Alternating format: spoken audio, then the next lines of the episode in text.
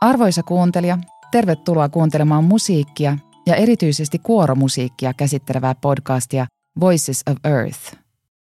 Podcast on kamarikuoro Audiitten ja Audiite on Helsingin konservatorion kamarikuoro, jonka laulajat ovat musiikin ammattilaisia, musiikkiopiskelijoita ja kokeneita kuorolaulajia. Audiite on perustettu vuonna 1992 ja sen johtajana on toiminut alusta alkaen kuoronjohtaja kapellimestari Jani Siveen. Tämä podcast on osa Kuoron 30-vuotisjuhlintaa. Auditen erikoisuutena mainittakoon, että meillä on usea eturivin ammattilaissäveltäjä Kuoron omien laulajien joukossa. Juhlakonserttikiertueessa Voices of Earth esitetään kuutta omien säveltäjiemme tilausteosta. Säveltäjät ovat Alex Freeman, Anna Huuskonen, Markku Klami, Finn Shields, Jani Siveen ja Matthew Whittle. Tässä podcast-sarjassa tapaat heitä kaikkia ja kuulet heidän ajatuksiaan musiikista, säveltämisestä sekä kuorolaulamisesta. Nimeni on Julia Korkman, olen itsekin Auditen laulaja. Tervetuloa kuoromusiikin maagiseen maailmaan. Nyt minulla on ilo jutella säveltäjä, kuoronlaulaja Anna Huuskosen kanssa. Tervetuloa Anna. Kiitos. Olet siis ammatiltasi säveltäjä ja paljon muutakin. Kerro vähän omasta ammatillisesta tilanteestasi tällä hetkellä. No ihan juuri tällä hetkellä, kun tätä nauhoitetaan, niin mä olen itse asiassa vanhempainvapaalla, mutta tota, sitten kun luultavasti sitten, kun tämä podcast tulee ulos, niin olen taas töissä. Mulla on päivätyö Taideyliopiston Sibelius Akatemiassa, jossa mä työskentelen tuottajana. Eli käytännössä siis tuotan kaikenlaisia erilaisia konsertteja ja vähän muunkinlaisia tapahtumia. Ja sen lisäksi mä olen tosiaan sitten säveltäjä No millainen rooli musiikilla oli sun lapsuudessasi? No mun koti oli sellainen, jossa kuunneltiin tosi paljon musiikkia ja hyvin monenlaista musiikkia, että mun, mun vanhemmat oli tällaisia musadiggareita, että paljon, paljon kaikenlaista jatsia ja progea ja, ja tota, kaikenlaista, mutta jonkin verran myös klassista musiikkia. Kyllä musiikki niin kuin tavallaan oli koko ajan läsnä mm. mun lapsuudessa. Mikä oli sitten sellainen, tai on, onko sulla joku sellainen tietty ensimmäinen musiikkimuisto lapsuudesta? Ei oikeastaan ole, koska musta tuntuu, että se musiikki soi koko ajan, mm. niin ei siihen niin kuin, ei ole sellaista selkeää niin kuin ensimmäistä muistoa. Missä vaiheessa aloit itse musisoida aktiivisesti? Ennen kuin aloin puhua. että mun, tota, mun mummalla eli mun, mun isoäidillä niin oli, oli tota, tällaisia C-kasetteja, joille hän, joihin hän nauhoitti lapsen lapsiensa kaikenlaisia juttuja.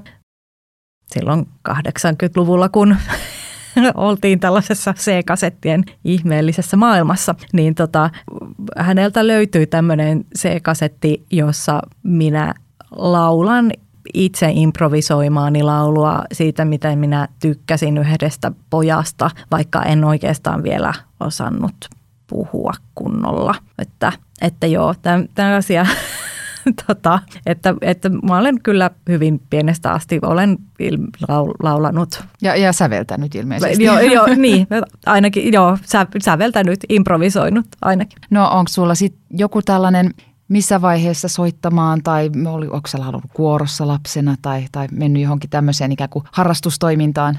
Joo, mä aloin soittaa viulua seitsemänvuotiaana Vantaan musiikkiopistossa ja tota, aika pian, nyt mä en ihan tarkalleen muista minä vuonna se oli, mutta siitä vuoden tai parin päästä mä aloin käydä Vantaan musiikkiopistossa niin musiikin teorian tunneilla ja silloin itse asiassa tällä opettajalla, joka, joka sitä musiikin teoriaa op, opetti, niin oli tällainen yhtä aikaa tällainen mini-niminen kuoro, joka harjoitteli aina ikään kuin sen teoriatunnin jälkeen tai ennen sitä tuntia. Ja tota, joten mä aloin siis laulaa tämmöisessä, tämmöisessä niin kuin lapsikuorossa vähän niin kuin vahingossa tai silleen, että, että tämä nyt vähän niin kuin kuuluu tähän, että, että soitat viulua ja sen takia käyt siellä teoriatunneilla ja sitten kun käyt siellä teoriatunneilla, niin käyt nyt siinä kuorossakin sitten. Ja eihän siinä mitään, tämä kaikki sopi mulle oikein hyvin, joten mä oon laulanut kuorossa jostain kahdeksan tai yhdeksän vuotiaasta asti. No onko sulla mm, mm, niin kuin jotain sellaisia erityisen sykähdyttäviä musiikkikokemuksia lapsuudesta tai nuoruudesta, mitkä on jäänyt mieleen? Oikeastaan niin kuin sellaiset sykä, sykähdyttävimmät niin kuin musiikkikokemukset, jotenkin sellaiset, jotka on jollain tavalla tuonut sellaisia ahaa-elämyksiä, niin mä oon kokenut sellaiset vasta vähän myöhemmin, että vasta sitten niin kuin ehkä lukioikäisenä. Esimerkiksi niin kuin se, kun on kuullut ensimmäisen kerran Lutovslavskin sellokonserton livenä, niin oli sellainen, sellainen juttu, että, että se jotenkin avasi jonkun sellaisen ihan uudenlaisen niin kuin sointimaailman ja jotain täysin uudenlaisia mahdollisuuksia mun omassa päässä. Mm. Joo, että sellaiset niin kuin, että mä, mä en, mulla ei niin kuin lapsuudessa tosiaan niin kuin musta tuntuu, että sitä musiikkia oli koko ajan ja se, se oli vähän semmoinen, että totta kai sitä on koko ajan ja, ja mä kävin mun isovanhempien kanssa Tapiola Sinfoniettan konserteissa aina välillä ja, ja se oli ihan semmoista niin kuin normaalia, että käydään konsertissa ja kuunnellaan musiikkia ja, ja täm, tässä eletään tämmöisessä maailmassa, jossa musiikkia vaan on koko ajan joka paikassa. No miten, miten sitten, missä vaiheessa syntyi ajatus tai tunne siltä, että siitä, että musiikista voisi tulla ammattisi? No sekin oikeastaan oli vasta sitten niin kuin lukiossa.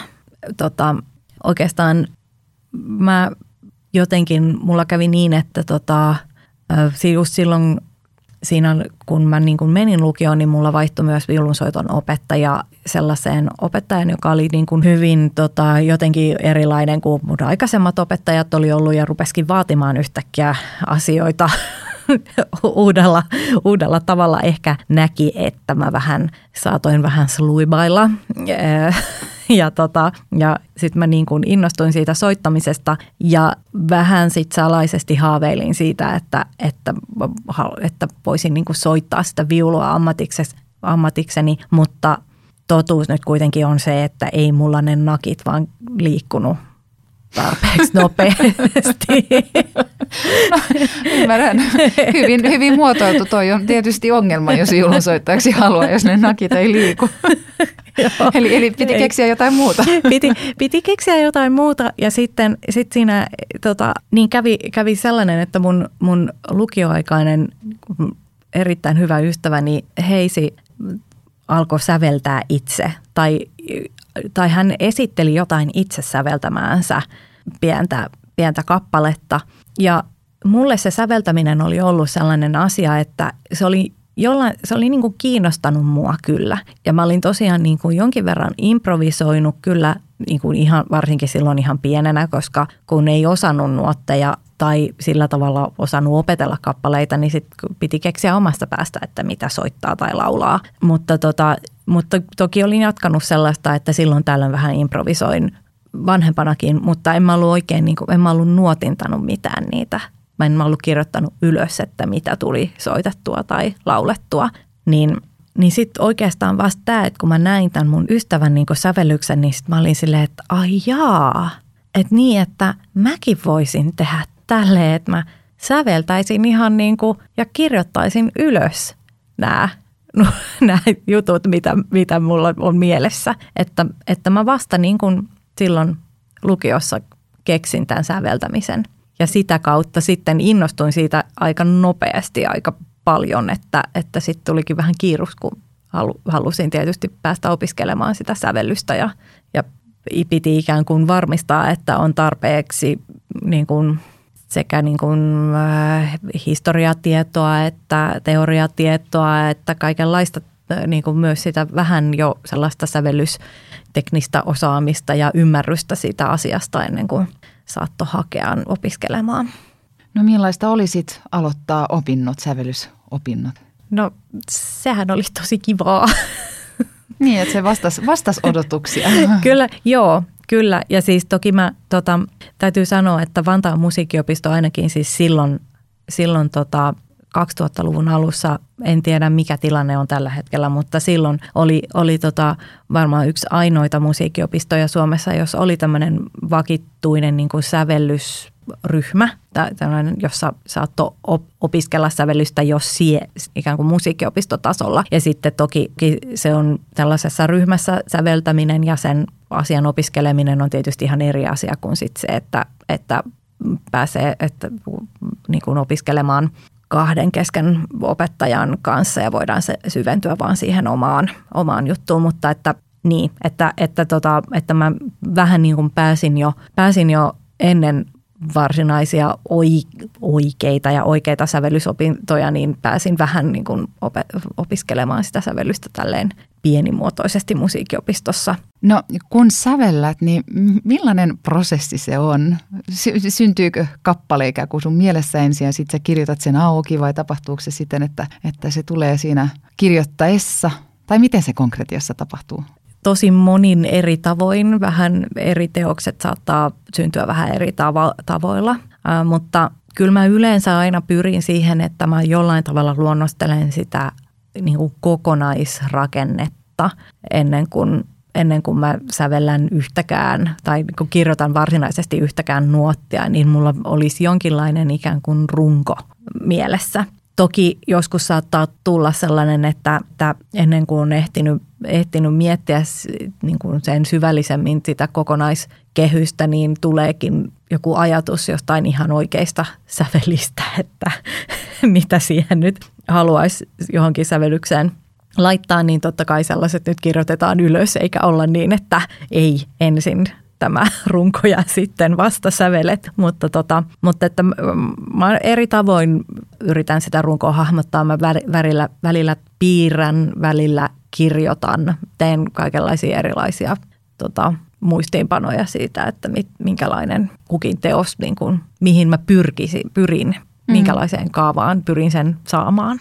No liittyykö siihen säveltämiseen sit sun kohdalla paljon tällaista, että pitää vaan pakottaa itseään istumaan ja, ja niin kirjoittamaan vai onko parempi silloin, jos, jos tuntuu, että nyt, nyt, nyt tässä ei liikuta eteenpäin, niin onko parempi sitten luova tauko ja ajatella muuta vai tämä ikään kuin äh, ikuinen äh, luovan, luovan prosessin ikään kuin nämä kaikki haasteet, miten sä niitä kohtaat? No täytyy sanoa, että joskus aikaisemmin ehkä oli niin, että saattoi olla, että no niin, nyt mä pidän luovan tauon, mutta nykyään on vähän sille, että varsinkin kun mulla on niin kuin päivätyö ja mulla on kaksi lasta, niin jo ei ole hirveästi aikaa luoville tauoille. Että kyllä se on niin, että, että silloin kun se on, on järjestettävissä aikaa säveltämiselle, niin silloin se aika sävelletään. Että se on siinä ei hirveästi odotella inspiraatiota, kun se voi olla niin, että tietää, että nyt mulla on kaksi tuntia aikaa.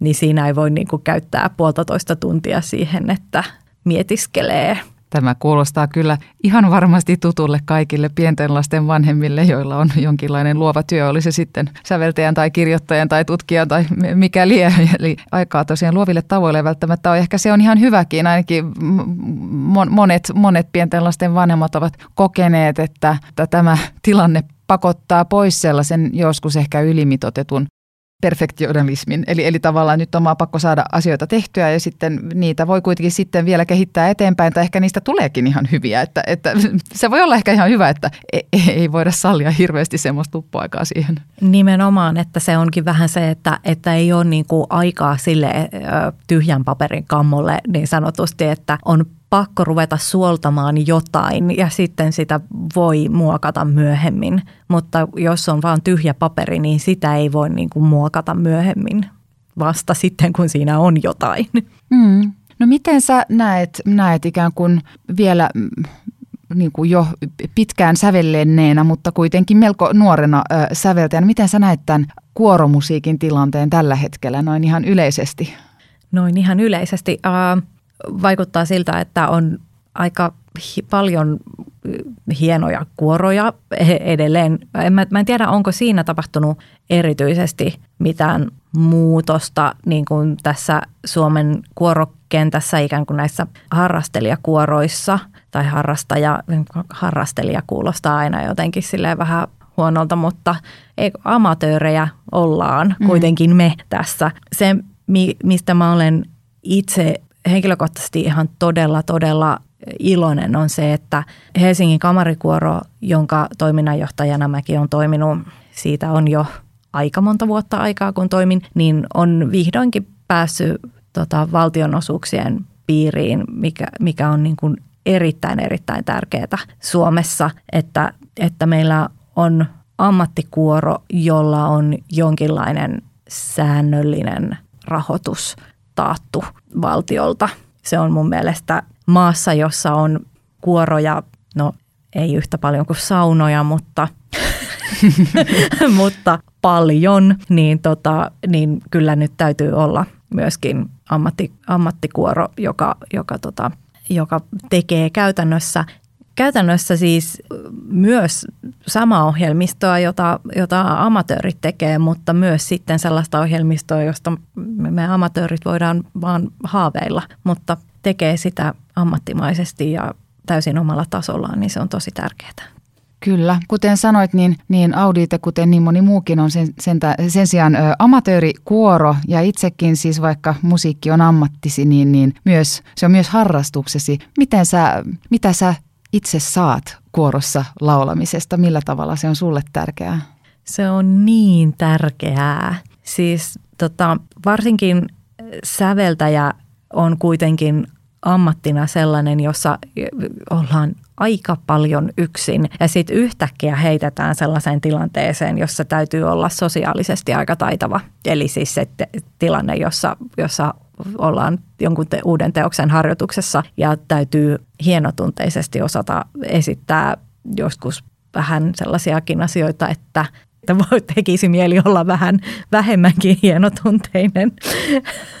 Mutta tota, niin, niin tämä on, on tosi ihanaa, ihanaa tota, olla mukana joukossa, joka tuottaa musiikkia. No tässä, tässä tapauksessa laulaa, mutta soittaminen on, voisi olla tietysti aivan yhtä lailla ihanaa, mutta laulaminen on, mun, on se mulle nyt niin kuin nykyisin rakkaampi tapa musisoida, niin se, se pitää myös tavallaan niin kuin jalat maassa sen suhteen, että mitä se oikeastaan se musisoiminen niin kuin on. Hienoa. Iso kiitos Anna Huuskonen ja Ihanaa on päästä tekemään sun mainiota teosta, josta kohta juttelemme lisää.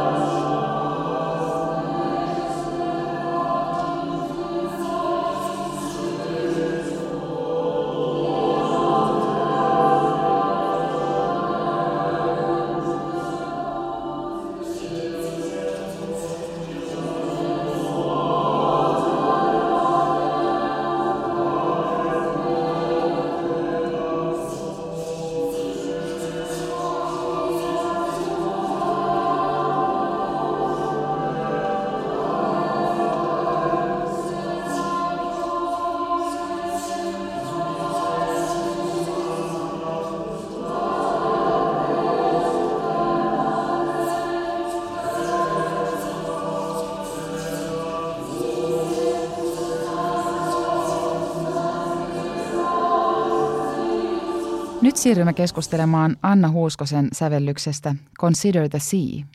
Ja tässä on erittäin mielenkiintoinen teksti. Kerro Anna vähän tästä tekstistä. Joo, eli tämä teksti koostuu neljästä osiosta, joissa yksi on katkelma kirjasta Moby Dick. Sitten on luettelo erilaisia merinisäkkäitä. Sitten on erilaisten yleisimpien mereen päätyvien muovien kemiallisia kaavoja ja sitten on numeroita, jotka on arvioita siitä, että kuinka paljon meidän maailman merissä on tällaisia mikro- ja makromuoveja. Luen teoksessa käytetyn katkelman Herman Melvillin teoksesta Moby Dick vuodelta 1851. Consider the subtleness of the sea – how its most dreaded creatures glide underwater. unapparent for the most part, and treasurously hidden beneath the loveliest tints of azure. Ja sitten tässä teoksessa todella lausutaan tai lauletaan näiden meressä elävien olentojen latinalaiskielisiä nimiä. Käsittääkseni moni näistä on uhanalaisia eläimiä, jotka ovat joutuneet tämän valtavan muovimäärän ikään kuin uhreiksi. Ja ymmärtääkseni Anna tämä teos tai tämän teoksen ikään kuin idea pohjautuu osin tällaiseen tutkimukseen, jonka nimi on Choked, Strangled, Drowned, The Plastics Crisis Unfolding in Our Oceans vuodelta 2020. Kyllä, joo. Tässä tutkimuksessa tosiaan kirjattiin ylös kaikkia ta- tapauksia, joissa merieläimet on jollain tavalla joutuneet pahalla tavalla tekemisiin muovin kanssa. Eli niin kuin nimikin kertoo, että kuristuneet muovipussiin tai niitä on hirveitä kaikenlaisia kuvia, josta, kuvia jostain kilpikonnasta, jolla on pilli nenässä tai muuta inhottavaa, niin tässä tutkimuksessa he tietysti sai paljon, heillä oli niin kuin pitkä lista kaikenlaisista merieläimistä, joihin he törmäsivät. Tämä oli tietyllä alueella Yhdysvalloissa tehty tämä tutkimus, eli tämä koskee tietysti vain hyvin niin kuin pientä aluetta, mutta tässä tutkimuksessa he myös törmäsivät moniin tällaisiin uhanalaisiin tai vaarantuneisiin lajeihin tai sellaisiin, joiden kannan koosta ei ole vielä tarpeeksi hyvää käsitystä. Eli käytännössä siis sellaisia eläimiä, joista meidän muutenkin täytyisi olla huolissaan, että niitä jatkossakin on, niin näiden eläinten kantoja nyt lisäksi sitten tämä muovi uhkaa. Joo, ja kuuntelijoille ehkä voisi selittää tämän teoksen niin, että tässä aluksi lauletaan tämä Moby Dick katkelma ja sitten näitä meressä elävien nimiä lauletaan erittäin kauniilla eli melodisilla lyhyillä me- melodiakatkelmilla ja pikkuhiljaa tulee sitten tämmöinen puhekuoro luettelemaan näitä erityyppisiä muovia sitä, että kuinka paljon niitä on. Ja musiikillisesti on todella kauniisti ja älykkäästi sävellet tässä lopussa, niin tämä muovi ikään kuin ottaa yhä enenevässä määrin vallan. Ja nämä kauniit pienet melodian ikään kuin kuvailemat meressä elävien määrä, ne vähenee. Ne kuuluu aina välillä siinä, siinä tämän muovimassan keskeltä, mutta yhä heikommin. Mulla henkilökohtaisesti mulla nousee karvat pystyy joka kerta, kun t- tätä kappaletta, tätä loppuosaa lauletaan. Musta se on niin, niin jotenkin selkeästi kuvattu musiikillisen keinoin. Kiitos. Otetaan tähän keskustelun mukaan kuoronjohtaja Jani Siveen. Tervetuloa. Kiitos, kiitos. Kerro, mitä, miten sinä kuvailisit tätä Annan teosta? Vaikuttava teos, hieno konsepti ja jotenkin tota, vaikuttavaa juuri se, että ilman dramatiikkaa niin jotenkin eleettömällä, mutta kirkkaalla tavalla siinä olet kuvannut hienosti justiin tämän nämä meren elävät ja sitten toisaalta juuri tämän, miten ne muovi, miten ne niin kuin yhdessä kelluvat kaikki siinä vesimassassa ja hyvin niin kuin hypnoottinen ja samalla just todella karmaiseva juuri tämä näin, että tietyllä tavalla se tulee niin kuin hyvin niin kuin lähelle ja se tulee ihan iholle, mutta todellakin ilman mitään pakot, pakotusta. Mm. Täytyy lisätä tähän, kun itse, itse olen tieteen tekijä ja paljon tänä päivänä puhutaan tieteen popularisoinnista, niin tämä on erittäin hieno esimerkki tieteen popularisoinnista. Minusta on niin kuin upeaa, miten olet saanut laitettua tällaista tieteelliseen tietoon pohjautuvaa tietoa musiikkiin tällä tavalla, että kuka, siis se, sen ymmärtää niin konkreettisesti. Joo, mulle oli aika va, niin kuin varhaisessa vaiheessa selvää, että mä halusin käyttää sellaista tekstiä, joka, joka on niin kuin tieteellistä tai joka pohjaa tutkittuun tietoon, että itse asiassa jo ennen kuin mä päädyin tähän varsinaiseen aiheeseen, mä pyörittelin muutamaa erilaista ideaa tähän luontoteemaan liittyen, joissa kaikissa olisi ollut jollain tavalla tämä tutkittu tieto mukana. Tota, enpä kerro niitä kaikkia ideoita nyt tässä, koska voi olla, että niistä joku, joku vielä sitten tota, tulee toteutettua toisen kerran, mutta tota, mulle se oli ihan, ihan semmoinen ihan semmoinen lähtökohta tämän teoksen suunnittelussa. Mainiota. Voimme siis ehkä odottaa tällaista luonnontieteellistä konserttia vielä jonakin päivänä. Ehkäpä.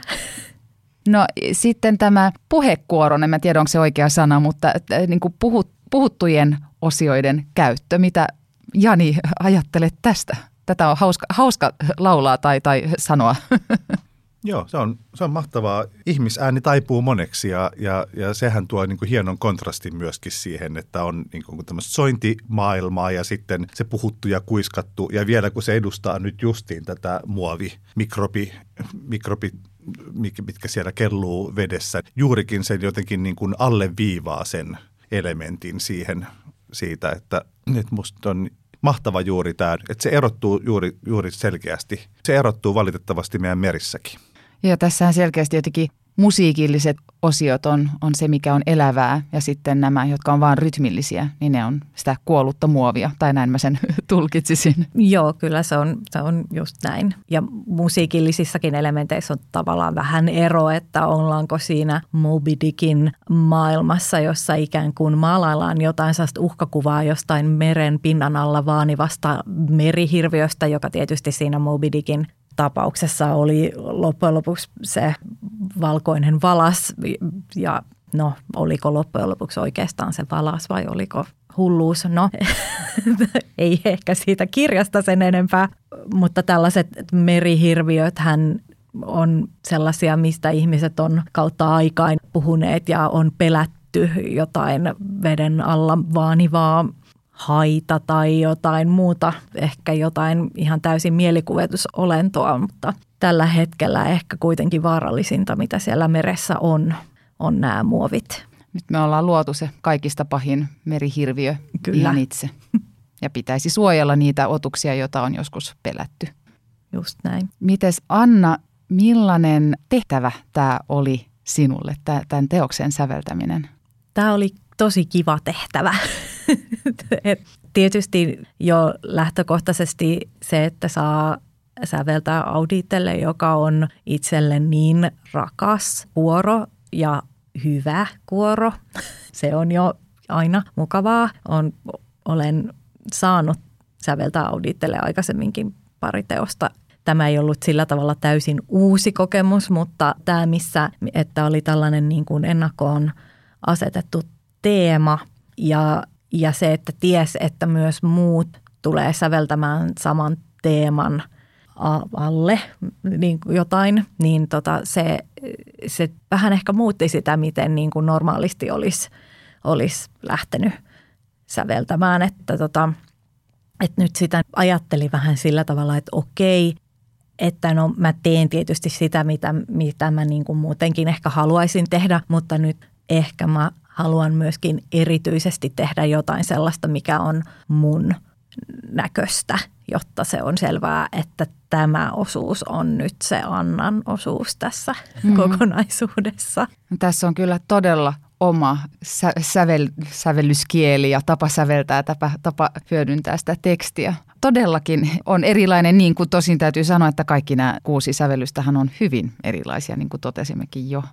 Tämähän on tietysti hauska konsepti, että te kaikki kuusi säveltäjää, no viisi teistä laulavat kuoron riveissä ja kuudes johtaa tätä kuoroa. Ja tämähän johtaa myös siihen, että säveltäjä saa ikään kuin nopeasti palautetta siitä, että toimiiko tämä niin kuin olin ajatellut sen toimivan vaiko ei. Ja tämä johtaa myös siihen, että olen, olen huomannut, että kuoronjohtajana Jani aika herkästi kysyy säveltäjältä, että ajattelitko näin vai pikemminkin näin, tai jos on jokin asia, missä voi tehdä vähän eri tavoin. Ja tätähän on kauhean kiinnostava seurata, mutta kertokaa teet, miltä tämä asia tuntuu. Tähän on varmaan aika erikoista, kuvittelisin. Että kaikilla säveltäjillä ei ole tätä mahdollisuutta, eikä myös kuoronjohtajilla. Hmm. Onhan se todella hauskaa tehdä. Se on kiva prosessi myöskin, että siinä matkan varrella voidaan myös havainnoida, että toimiiko asia kuin on haluttu tai että miten, minkälaisia lisätoiveita esimerkiksi ilmenee. Tai sitten esittäjänä juuri, että voi suoraan kysyä, että mikä tässä on ollut idea tai miten haluatko jotenkin muulla tavalla tai mitä olet yrittänyt tällä kertoa tai ja niin poispäin. Että kyllähän niin kuin elävän säveltäjän kanssa muutenkin tietysti voi käydä tästä dialogia, mutta se tarkoittaa yleensä aina sitä, että pitää kutsua säveltäjä erikseen paikalle tai sitten ottaa puheluja. Nyt, nyt voidaan tavallaan siinä hetkessä heti saman tien jo käydä se keskustelu ja, se, ja toisaalta koko meidän esittyjä joukko pääsee siihen mukaan ikään kuin yhdessä prosessoimaan sitä heti saman tien. Joo, Ja siinä tulee myös sellainen, kun itse laulaa omaa teostaan, niin sitten saattaa välillä käydä niin, että lopulta itse se, joka mokailee kaikkeista eniten, koska keskittyy välillä kuuntelemaan jotain, mitä siellä tapahtuu, mitä haluaa kuulla jonkun jutun, että kuulostaako toi nyt siltä, ja eh, kun mä olin ajatellut, ja, tota, ja sitten sit on silleen, että oho, ai joo, meidän pitikin lähteä tosta, että nyt, nyt en, en ollut mukana, kun kaikki muut altot lähti, mutta sinne sitten uisekaan. Mutta mut onhan tämä tietysti niin kuin tosiaan säveltäjälle tosi mainiota, että pääsee olemaan mukana siinä tota, esityksen valmistelussa tällä tavalla, että tämä aika useinhan se on niin, että on ehkä yhdet tai kahdet harjoitukset ja sitten seuraavaksi katsellaan sieltä yleisöstä, kun se esitetään se teos, että ja jännitetään ja pidetään sormia ristissä, että kaikki menee niin kuin pitäisi. No yleensä kyllä menee. Täytyy sanoa tuosta mokaamisesta. Joku, joku just sanoi oliko viime harjoituksissa, että on, on niin huojentavaa, kun siinä yhdessä kohtaa hän aina mokaa. Ja sitten hän kuuli, kun Alex Freeman, joka oli juuri sen sävellyksen säveltäjä, sanoi, että oh, tämä on niin hankala kohta, mä aina mokaan. Totesi, että ehkä me muutkin saadaan sitten mokata. Tai jotenkin vähän lämmitti sydäntä, että jos säveltäjä itsekin mokaa tässä, niin se on kaiketi inhimillistä. Mutta sen hän aistii todella hyvin näistä kaikista teoksista, että säveltäjä on erittäin tietoinen kuoroinstrumentista, ymmärtää kuoroinstrumentin ja miten eri sävyjä saadaan siitä esille. Ja siitäkin syystähän näitä on ihana laulaa. Täytyy vielä sanoa pienenä mainintana keskustelua vedätäkseni vähän vähän pinnallisemmalle tasolle, mutta että tämä puheosuus, jossa, jossa tosiaan luetellaan näitä kemiallisia kauhoja ja näitä määriä, niin, niin sitä on jotenkin kauhean hauska lausua, laulaa myös sen takia, että se on, siinä täytyy olla todella tarkkana ja todella keskittynyt. Se on hauska jotenkin pinnistelytehtävä ja matemaattista eksaktiutta siinä, siinä vaaditaan. Se on totaalista sellaista mindfulnessia. Siinä ei voi ajatella yhtään mitään muuta kuin, että kaksi, nyt on yksi tahti ja sitten... Joo. Mainitsit, että se, että säveltäjät laulavat kuorossa niin, ja täällä on nimenomaan tilattu näiltä säveltäjiltä tämä teos, niin siinä on ollut myöskin tai ajatus takana se, että me todellakin kaikki tunnemme tämän instrumentin, jolle sävellämme. Ja meillä kaikilla on tästä instrumentista paljon kokemusta, omakohtaista kokemusta. Ja tosiaan sitten vielä ihan kaikki me esitämme nämä teokset. Että se on ollut nimenomaan myöskin se tausta-ajatus, miksi juuri tällä kombolla teemme tämän Voices of Earth. Tähän on, on hyvä lopettaa tämä keskustelu. Lämmin kiitos Anna Huuskonen ja Jani Siveen. Olet kuunnellut Kamarikuoro Auditen podcast-sarjaa Voices of Earth. Lisätietoja tulevista konserteistamme voit lukea nettisivultamme osoitteesta audite.fi. Voit myös seurata kuoroamme sosiaalisessa mediassa facebook.com kautta kamarikuoro audiitte ja Instagramissa nimellä Audite Kuoro.